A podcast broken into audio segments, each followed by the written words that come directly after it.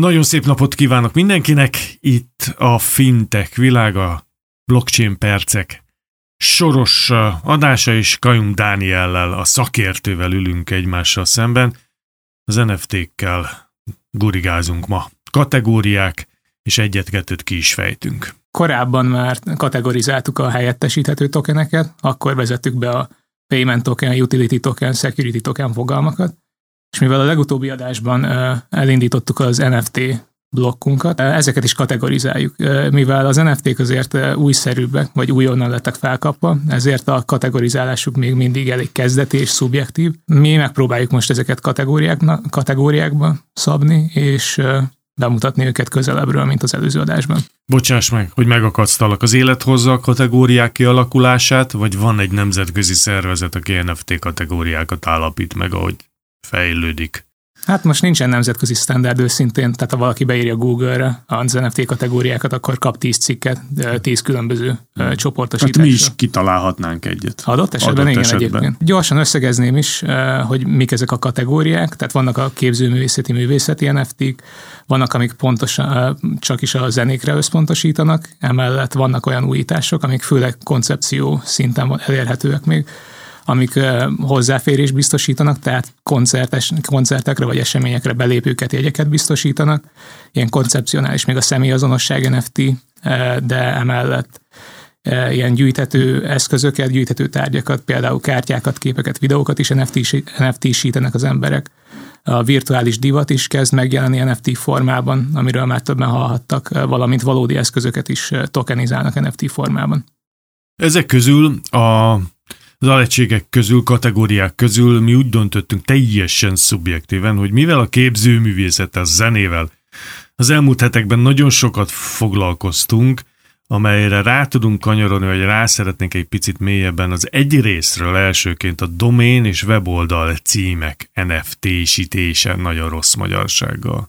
Na igen, tényleg a domén lemaradt, meg nem még a videójátékok, de azokról is korábban beszéltünk. A doméneknél ugye hogyha valaki már vásárolt magának weboldal címet vagy domént, akkor tudja, hogy egy harmadik feles szolgáltatótól ezt megveszi, és adott esetben egyébként még egy újabb biztosítást kell kötnie ugyanezzel a szolgáltatóval még több pénzért, hogy valóban övé legyen ez a domén, és meg is védje ezt a bizonyos támadásoktól, amiben eltulajdoníthatják ezt a domént, és átirányíthatnak minden látogatót egy másik weboldalra. Magyarul a köztes szolgáltatónak vagyunk mi a kezében kiszolgáltatva, mert hogy meg kell bíznunk ebben, hogy ezt meg is teszi, amit mi szeretnénk. Ráadásul nem tudom milyen periódusban, de mindenkinek fizetni kell újra és újra, hogy az megmaradjon, az övé maradjon. Igen, akár havi bontásban, akár évesben, de a lényeg, hogy sokszor kell viszonylag sokat fizetni, hogyha valakinek nincs meg az a megfelelő technikai tudás, hogy mindent maga elintézzen.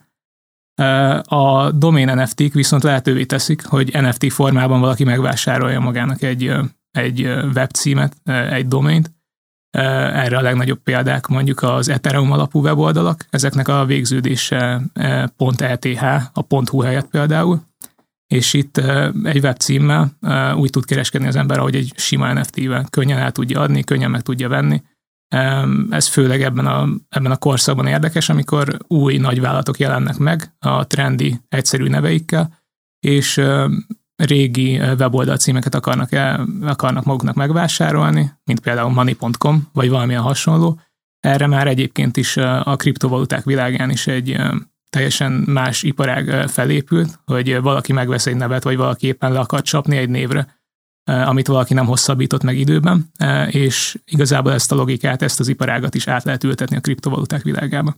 Várj, de akkor az első kérdés az, hogy ha én hozzájutok NFT formájában, a saját cégemnek, amit most alapítok a honlap címéhez, magyarul, akkor azt örökre birtoklom, amíg én meg nem válok tőle?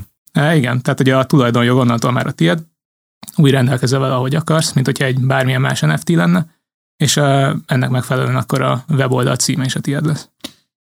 Jó, akkor ezzel kis tudok iktatni egy szereplőt a sztoriból. Igen, tehát ugye az NFT-sítés például a művészeknél is eh, pont erről szól, hogy a közvetítőket, például a menedzsereket, kiadókat eh, meg lehet kerülni, és több pénz jut az alkotóhoz, vagy a tulajdonoshoz, eh, és ugyanez a logika át tud kerülni bármelyik másik kategóriában, amiket korábban felsoroltunk. A következő ilyen kategória, ami az én figyelmemet megragadta, és tudjuk, hogy egyelőre csak tervezőasztalon létezik, a személyazonosság NFT-sítése. Igen, van, egy, van több olyan projekt is, ami azon dolgozik, hogy személyazonosságot helyezzen át nem helyettesíthető tokenekbe. Tehát, mert maga, mint személyazonosság, mint koncepció, az is egy nem helyettesíthető fogalom. Tehát, hogy van egy ember, van annak egy személyazonossága, ez pontosan illik a nem helyettesíthető token, vagyis NFT logika. A projektek nyilván a céljukban változnak, tehát hogy van, hogy azonosító adatokat tárolnak magukban, van, hogy még több azonosító adatot is, és persze felhasználásban is, tehát hogy mondjuk security token vásárlás felhasználásában és önazonosításban szerepelnek, van, hogy más területeken használják fel őket. A lényege mindegyiknek az, hogy létrehozzon egy digitális identitást, ami megkönnyíti a navigációt a kriptovaluták területén.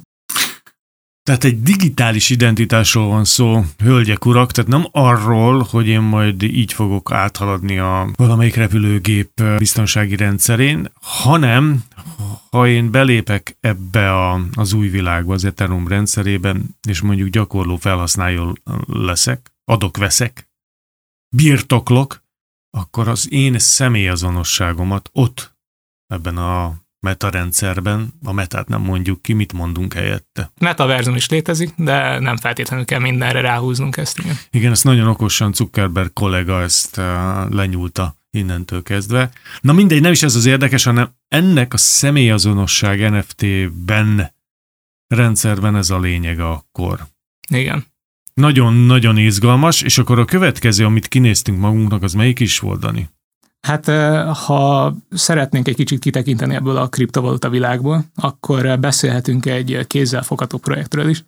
Ez még pedig a The Beers óriás vállalat. Diamant. Igen, rendelte meg magának.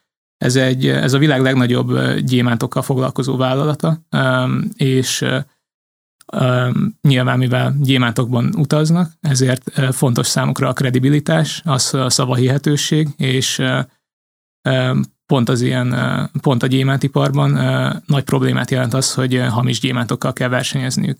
Éppen ezért, hogy tudják hitelesíteni és azonosítani a saját gyémántjaikat, kiépítettek egy blockchain rendszert, amiben visszakövethető minden gyémántnak az eredete, meg az azóta megtett útja is, és ennek az egyik eleme az NFT-sítés. Tehát egy gyémántot úgy alakítanak NFT-vé, hogy több geológiai adatot összesítenek ebben az, ebben az NFT-be, úgyhogy tényleg megmásíthatatlan, nem helyettesíthető token legyen. Ebbe bele tartozik az is, hogy hogyan töri, hogyan töri meg például a fényt ez a gyémánt. Már ez is egy egyedi, egyedi azonosítója lehet, de még több, adat, több adattal ezt még kiegészítik és így bizonyosodhat meg valaki, aki a Beers-től, vagy egy, annak egy volt vásárlójától veszi meg a gyémántját, hogy valóban igazit kapott.